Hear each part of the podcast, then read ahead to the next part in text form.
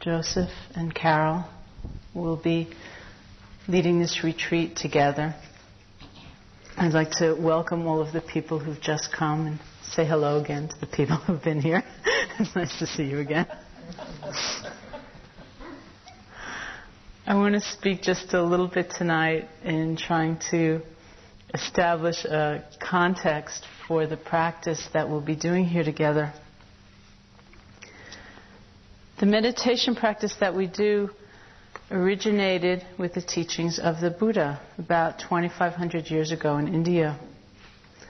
And one of the things that has always excited me personally about this practice is that in all of these descriptions of the Buddha, he figures as a human being and not as some kind of divine being. It said that he discovered the things that he later taught through the power of his own awareness. That it wasn't a question of some kind of divine revelation, but it was really through cultivating the power of his own mind that he could access the depth of truth that he touched and then relayed. As a human being, the questions that he asked about life were questions that are very relevant to humans, to our own lives. He has questions like what does it mean that we're born into this body as a baby, a helpless infant, completely dependent upon others? And then we grow up. We grow older.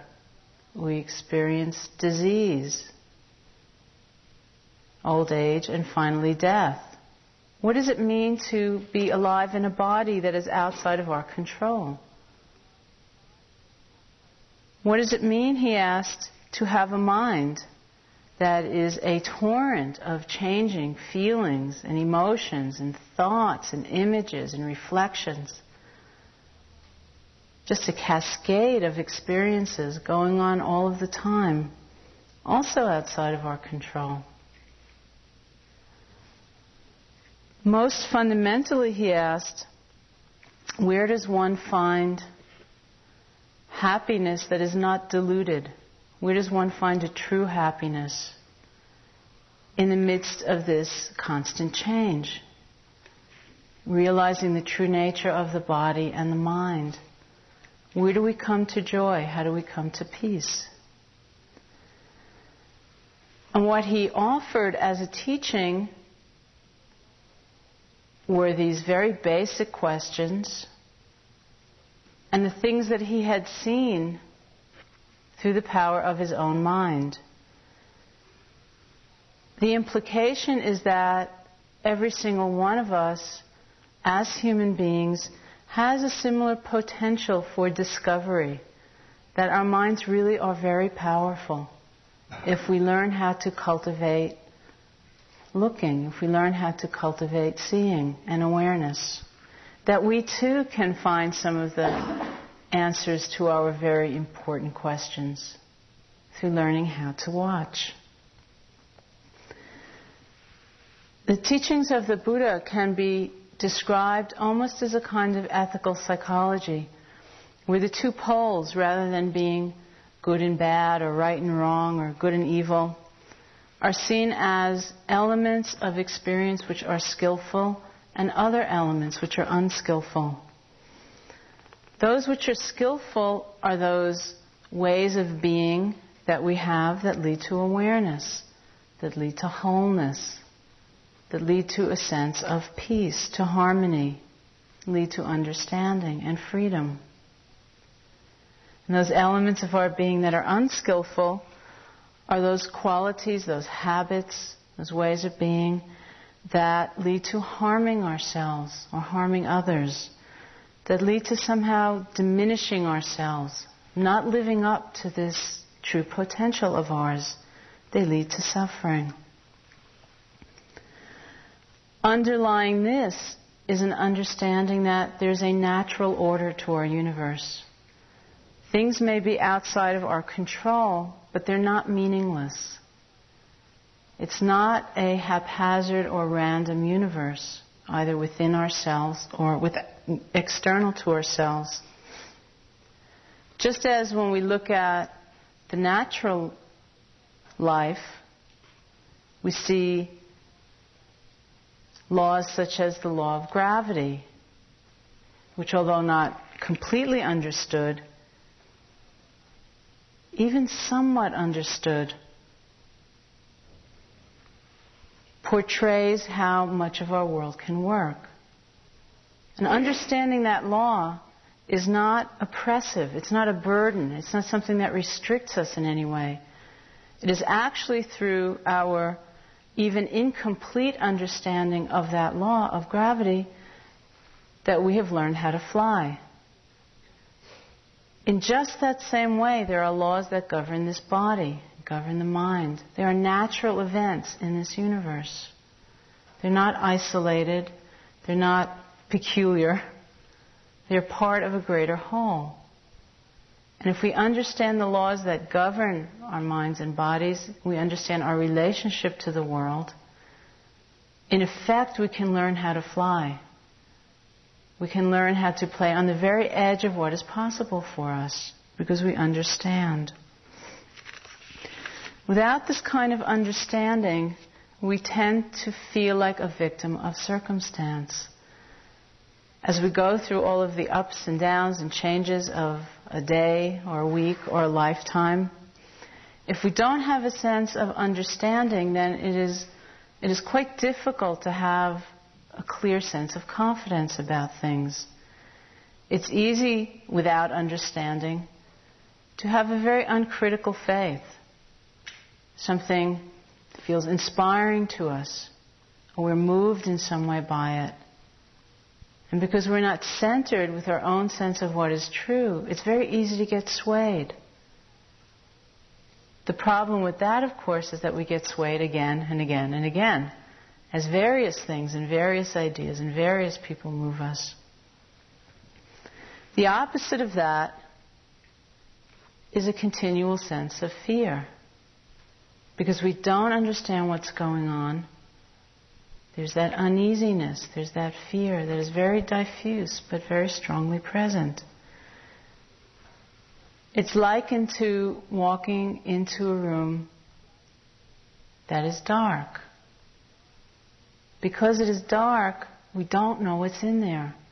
We don't know when we may stumble, we may fall. We don't know when we're going to face some obstacle.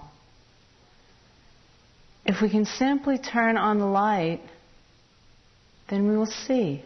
We can move with confidence based on our clear seeing.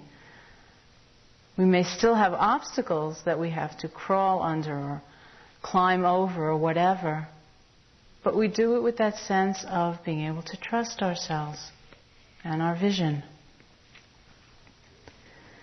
The practice of meditation that we do clears away the veils that do obscure our vision, that create this kind of darkness, so that we can see for ourselves the laws that govern our lives. We can understand them for ourselves, and we can live in a skillful way. The path that the Buddha talked about is called the Eightfold Path. It's divided into three sections.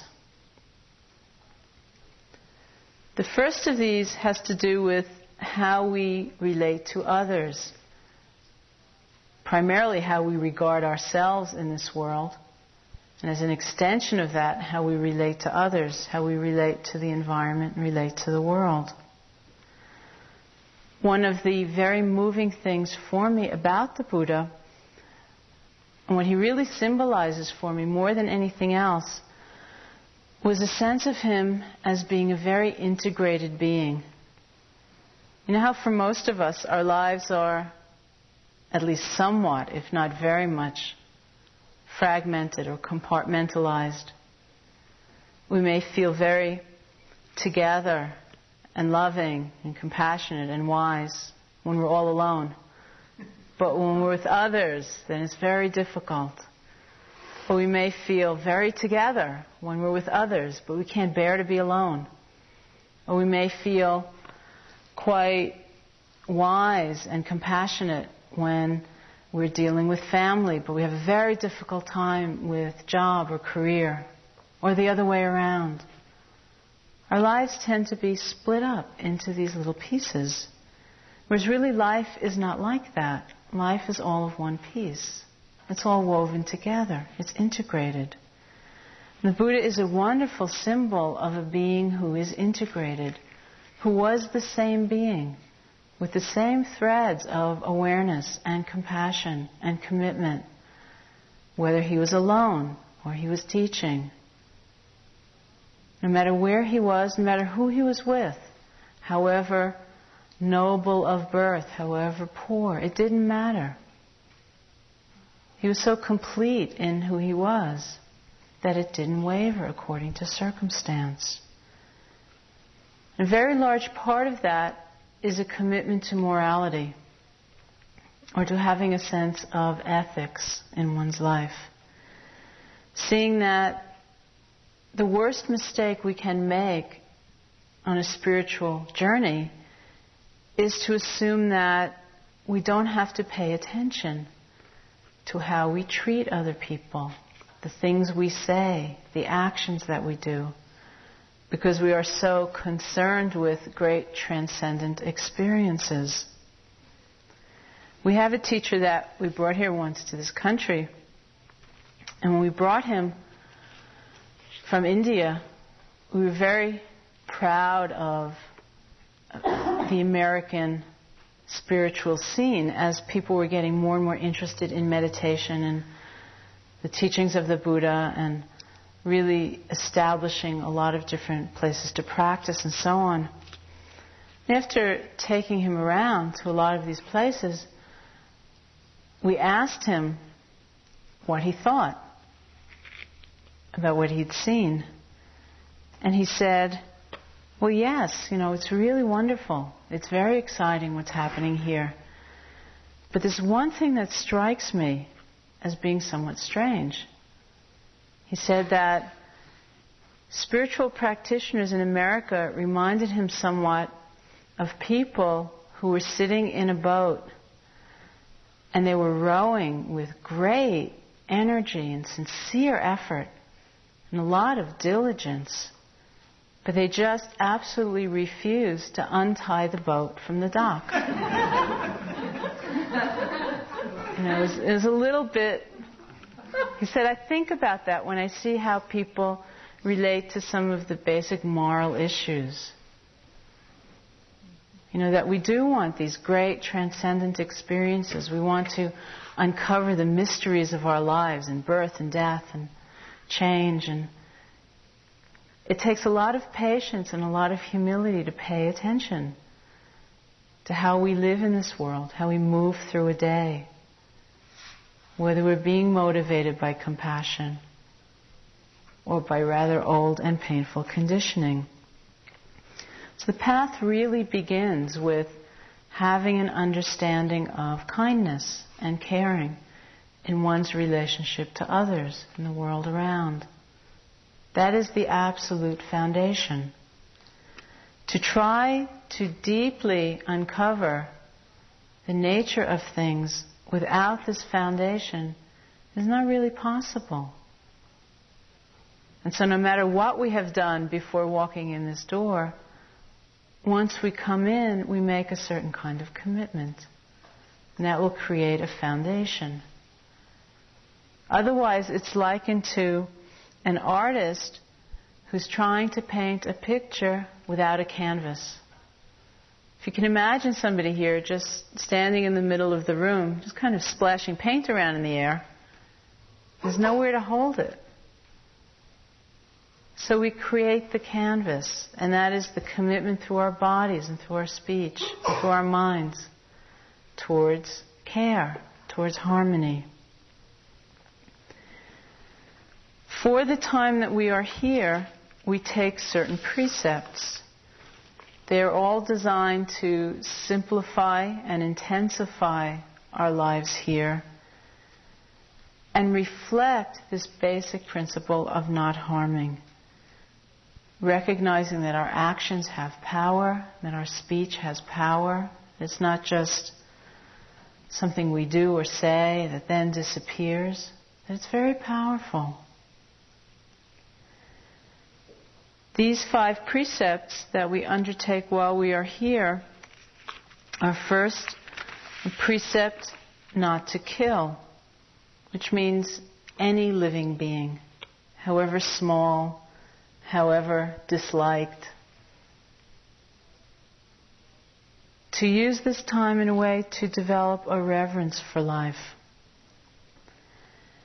We take a precept not to steal, or more literally, not to take that which has not been offered, that which has not been given.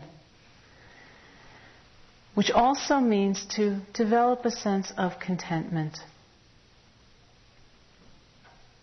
of basic all rightness with what is offered. In some way, to focus more on what we have than on what we don't have and wish we did. And so a sense of gratitude as well. We take a precept to maintain celibacy for the time that we are here, not to engage in any kind of sexual activity, and to use the time in a very alone way and powerfully dedicated to this exploration. We take a precept not to lie when we are here, to seek the truth in all dimensions and all aspects. And we extend this towards a commitment to silence we spend so much of our lives performing, either being in a social role or comparing ourselves to others. This is a time when, for once, we can just be quiet and come within, learn to trust our own experience. And finally, we take a precept to refrain from taking any kind of intoxicants no alcohol, no drugs, and to use the natural purity and power of the mind in this discovery. Realizing that nothing is apart from a spiritual sense of ourselves. Kind of weave our lives into integrity, into wholeness. This is the foundation and having done this, having made this commitment, once we come here, the next aspect of the path that we develop is called bhavana, which is usually translated as meditation. It's a Pali word, Pali being the language that was spoken in the time of the Buddha. More literally, bhavana means to bring something forth, to cultivate it. It's like giving birth to something to make it manifest. What we bring forth to begin with, what we develop, is concentration. As most of you, if not all of you, doubtless already know, our minds tend to be incredibly scattered. You give the mind a simple task, just to focus on one thing at one time, and it does that for two seconds, then ah, it's off and running over and over and over again. It goes to the past, it goes to the future, it gets lost in dream world, lost in fantasies.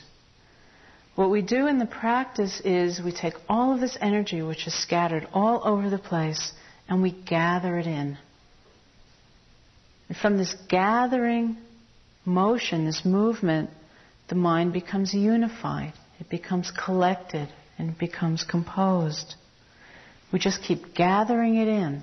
It's like we shepherd the mind back to the place that is our object of concentration.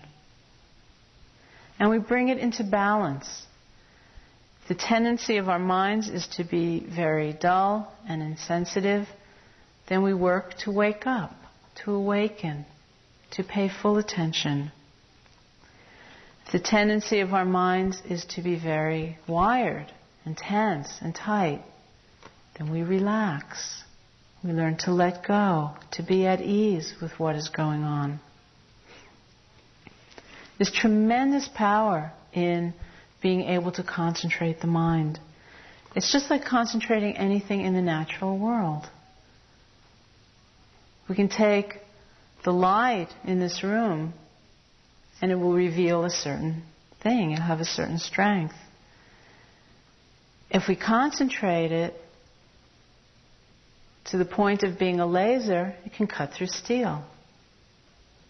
Concentration is the cutting edge of our practice, is what brings the intensity. It's what reveals to us that which is hidden. So this is our first effort, is to be able to concentrate the mind. It takes a very certain kind of effort to be able to do this. It takes personal effort. It's not that someone else is going to do it for us, but it takes really appropriate effort. Many of you have heard me tell the story about the first day that we came to look at the center. And we're trying to decide whether it would be an appropriate place to have a retreat center. We had just been back in this country teaching for a couple of years, and so when a friend brought us here, that first day we were very unsure about whether it was the wise thing to do to to have people buy it because it seemed so big.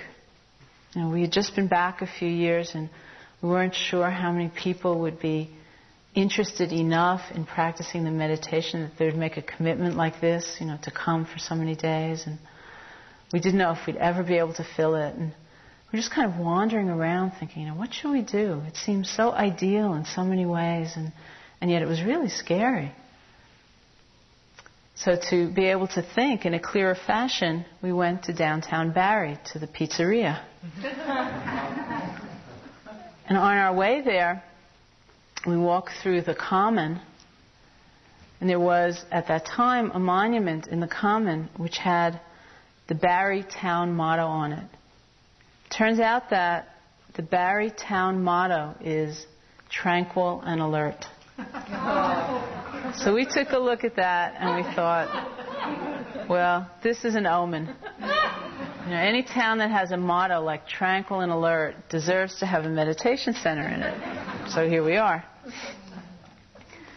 This really conveys a lot of the spirit of, of the effort that we make. It's very relaxed, it's very tranquil.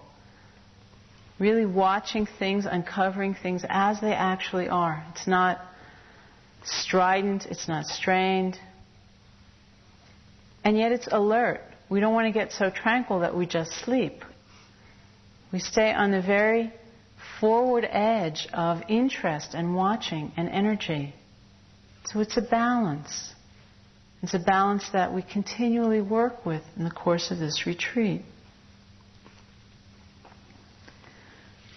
The cornerstone of the practice is a quality called mindfulness. This is what our effort is directed towards primarily, is concentration and mindfulness. Mindfulness is the active aspect of awareness. It's the observing power, being able to see clearly what is happening without reacting to it.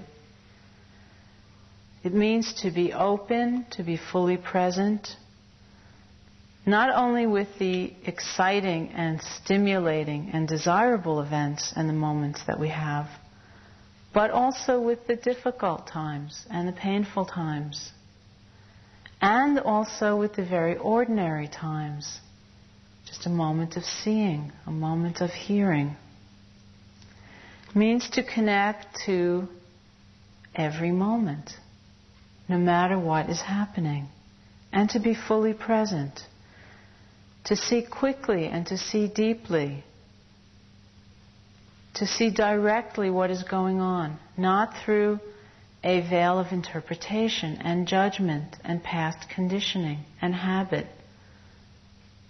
But to see right here and now what our experience is, to be fully connected to it. This is meditation. This is bhavana, to bring forth these strengths of concentration and mindfulness. And when we do that, the whole of nature gets revealed, our own nature, the laws of nature. We see for ourselves the truth of our lives simply by clearing away these veils of obscuration. We can see clearly. The practice is very pragmatic. It's not a theoretical exercise and it's not an exercise in comparative religion.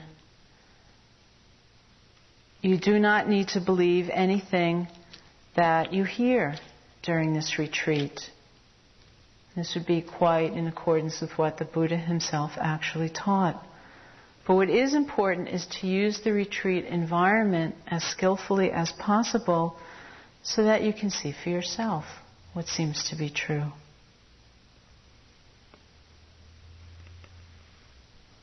It's a very pragmatic experience, and of course, this makes it more difficult for us.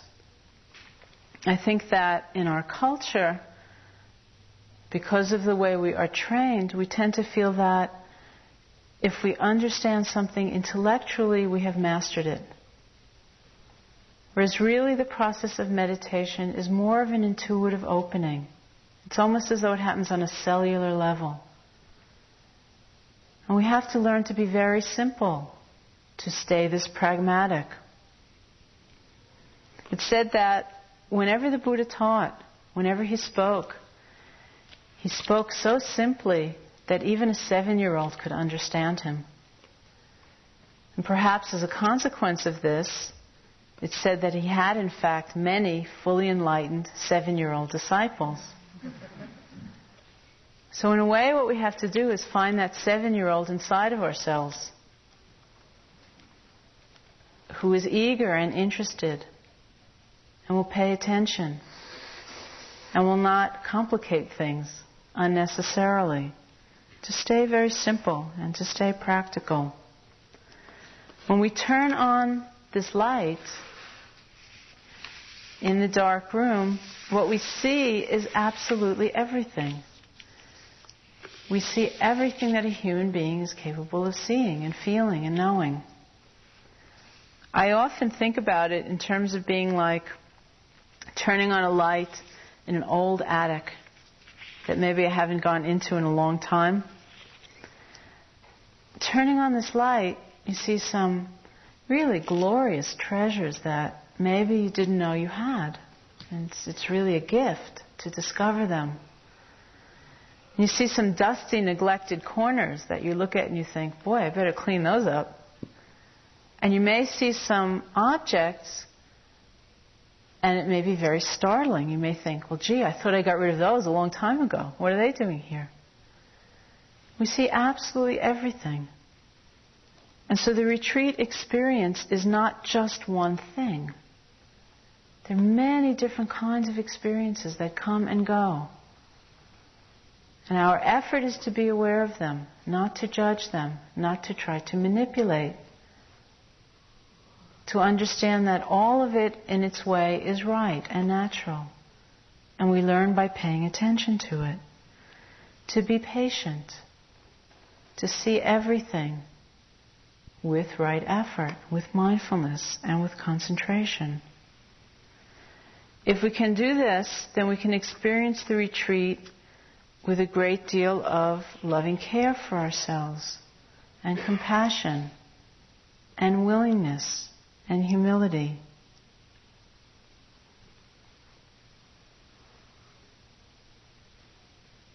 There are three basic parts to the day here.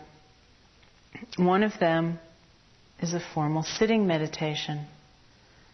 The other is a formal walking meditation. And then there's the whole rest of the day. All of which is a part of the practice. Although it takes often several days to adjust to the quiet and to the slowness and to the simplicity, it is these very things that actually intensify our experience. During this past summer, we've taught here a retreat for young adults. young people aged 11 through 18. And at the end of it, when this, this one 13 and a half year old went home, and his mother said, Well, how was it? He replied by saying, It was the best nothing I've ever done. There's really a lot of doing nothing while you're here. Which means that we simply try to pay attention to whatever we're doing. We keep returning our attention to the present moment without contrivance. It's inevitable that it will wander away, that our minds are trained to be discursive and to wander. It will wander billions and billions of times. The practice happens in the moment when we can let go of whatever has taken us away, whatever has been distracting, and we can begin again. The heart of the practice is contained in being able to begin again. To realize that we have lost touch with ourselves or with our experience, we've lost that connection and it's been maybe some considerable period of time, but that doesn't matter. We realize that and we start again. Some of the things that sweep us away we find very fascinating. They're very creative, they're very insightful. And it's very tempting to want to analyze them, figure them out, and dwell on them. There's no need for that. We learn to let go and begin again. Some of the things that come up are very difficult for us to face. And again, this is natural. It's not singular or unique. It's very tempting to judge and to feel guilty and to spend a lot of time feeling guilty. Once again, we learn to let go and begin again. This is our practice to get as close to our actual experience as possible in this very moment and to know how to renew that connection whenever it becomes lost or broken.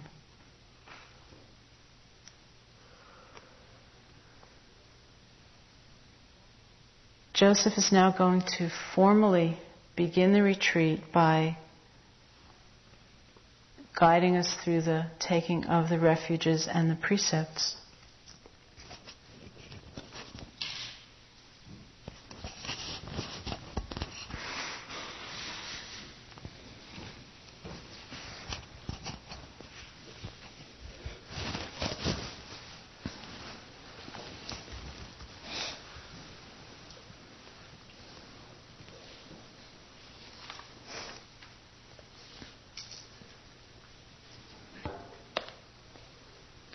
People have expressed their commitment to awakening through the taking of three refuges. That is, taking refuge in the Buddha, in the Dhamma, and in the Sangha.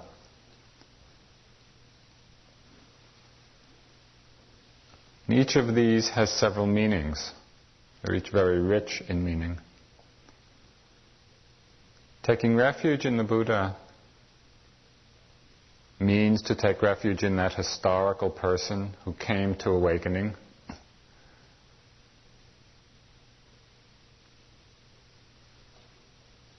And who so deeply understood the nature of the mind, what caused suffering, what led to freedom.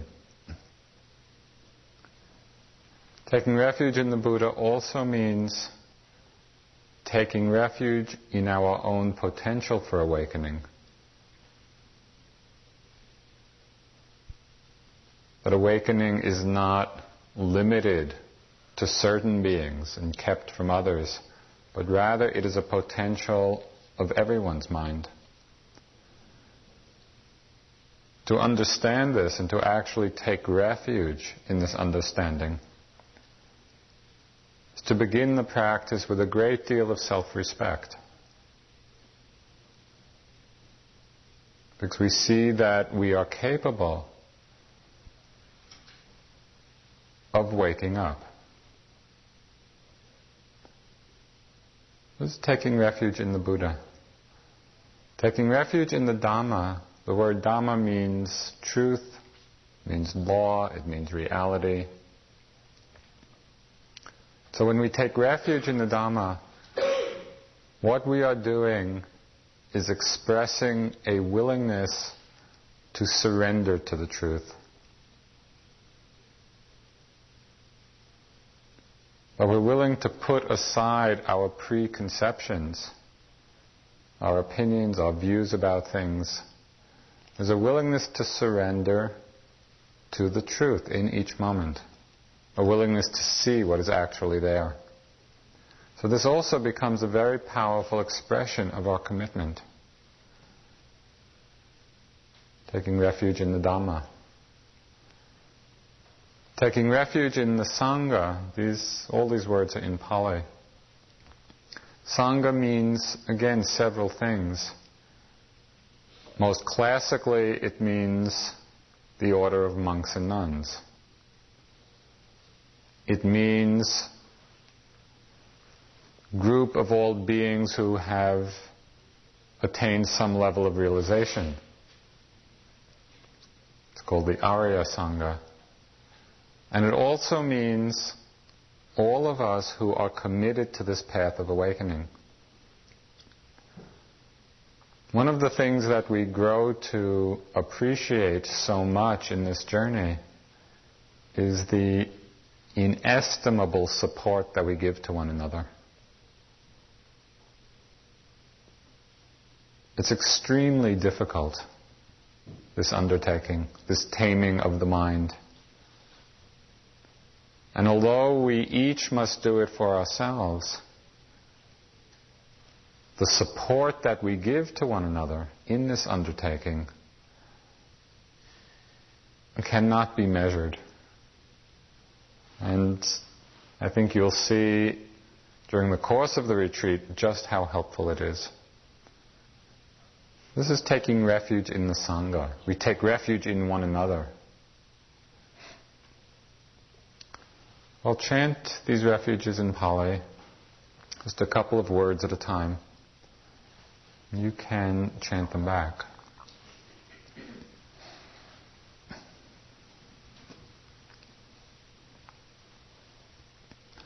Namo tassa.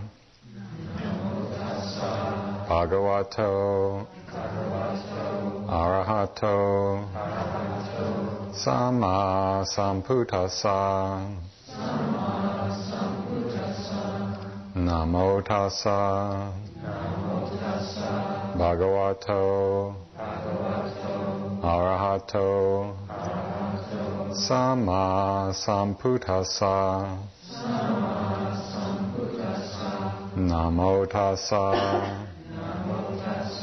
Bhagavato, Arahato, Samma Sambuddhassa, Buddhang Saranang Gacchami,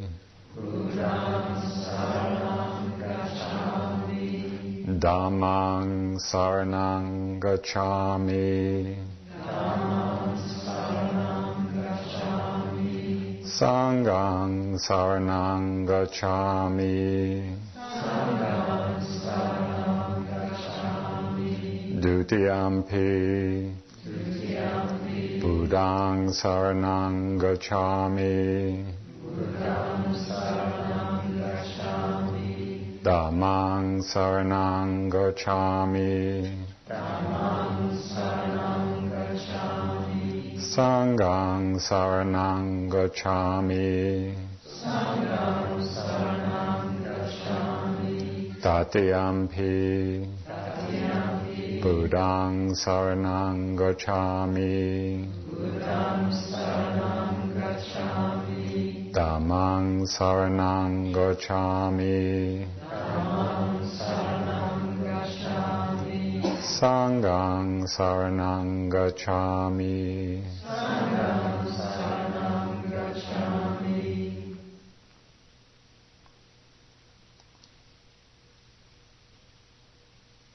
took refuge in the Buddha, the Dhamma, the Sangha, and then for the second time and for the third time.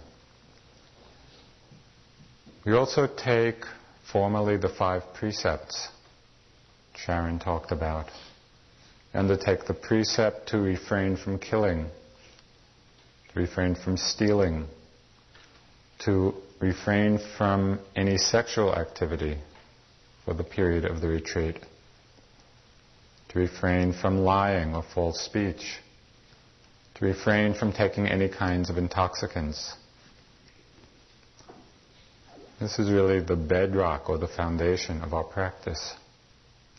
Again, I'll chant in Pali a few words at a time and you can repeat it. Panati Pata. Veramani. Sikkhapadam. Samadiyami.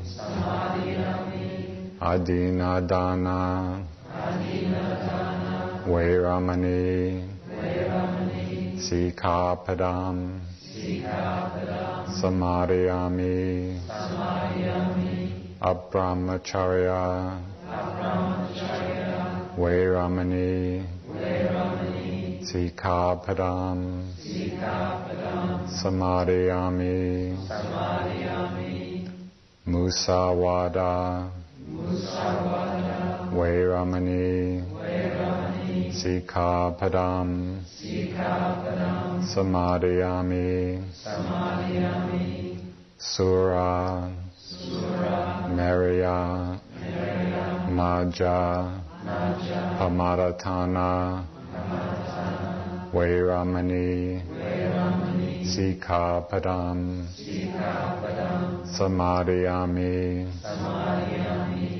Idame silang. Maga pala jnanasa. Pachayo. Hotu. Those were the five precepts mentioned. And the last line said, by virtue of these precepts, or may these precepts be the cause and condition for the attainment of realization, the attainment of Nibbana.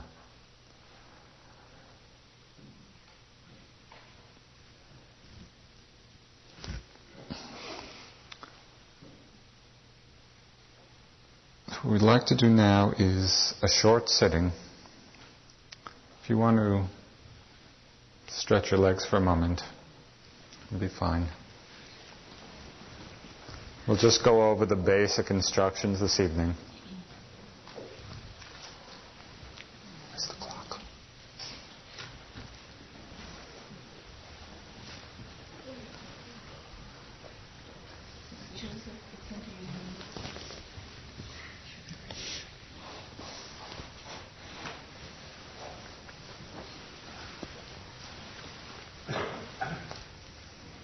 Cool. For developing a strong mindfulness and observing power and a strong power of concentration. And this primary object of attention is very simple. It's the feeling someplace in the body of the breath. Breath is a natural process. We don't have to do anything special to make it happen. So, what we want to do is simply to sit in a straight but relaxed way, checking the posture a bit to see that we're sitting in such a way that our breathing process, the breath, uh, remains open. If one is all bent over or the back is uh, bent too much, then the breath becomes constricted and it's more difficult. Just sit for a moment, feeling yourself sitting. Your arms can, your hands can be in your lap, they can be resting on your knees. Pay attention to the position of your hands and how it affects the openness of your chest.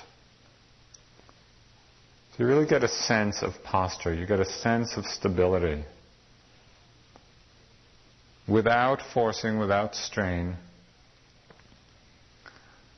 Take a few deep breaths. Really let the breath fill the whole body. Really breathe in deeply.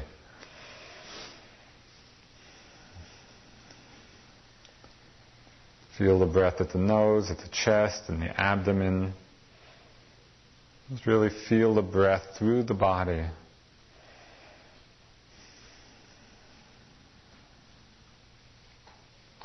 Letting the eyes close gently. Let the breath come to its own natural rhythm. And simply feel it.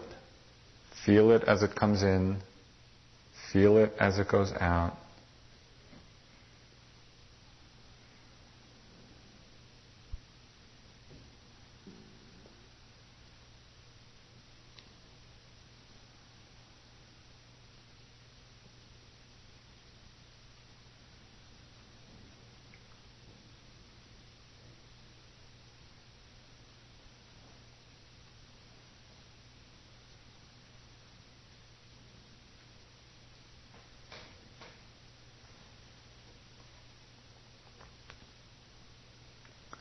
There's no need to do anything special.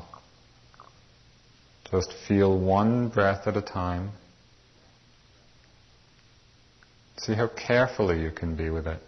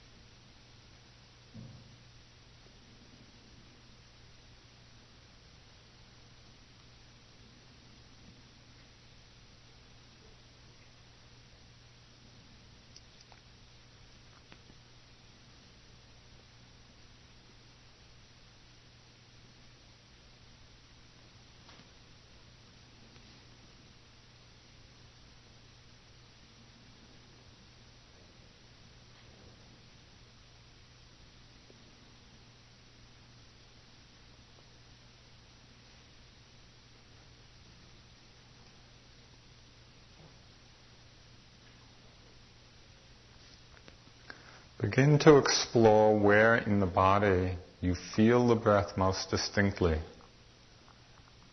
Is it most clear at the nostrils?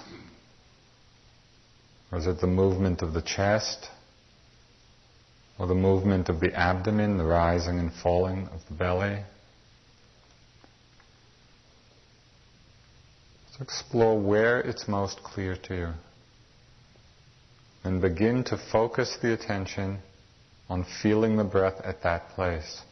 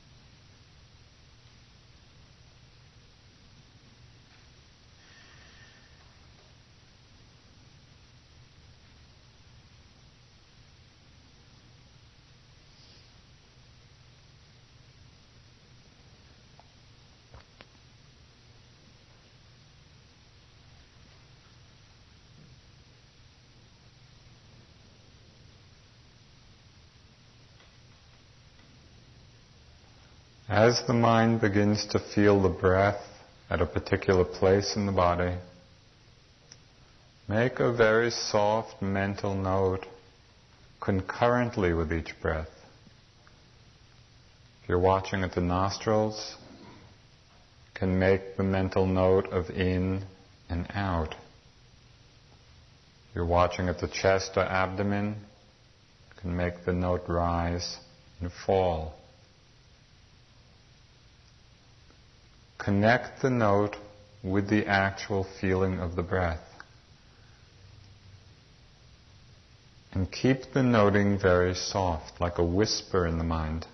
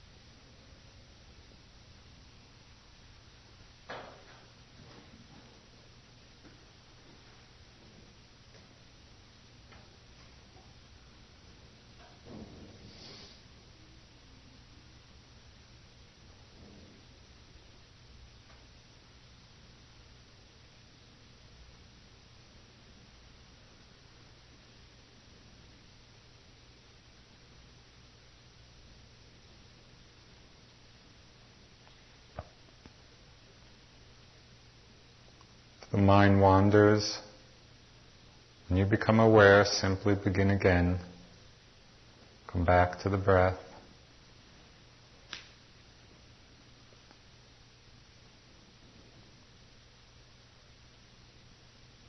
Feeling just one breath at a time, very simply, closely,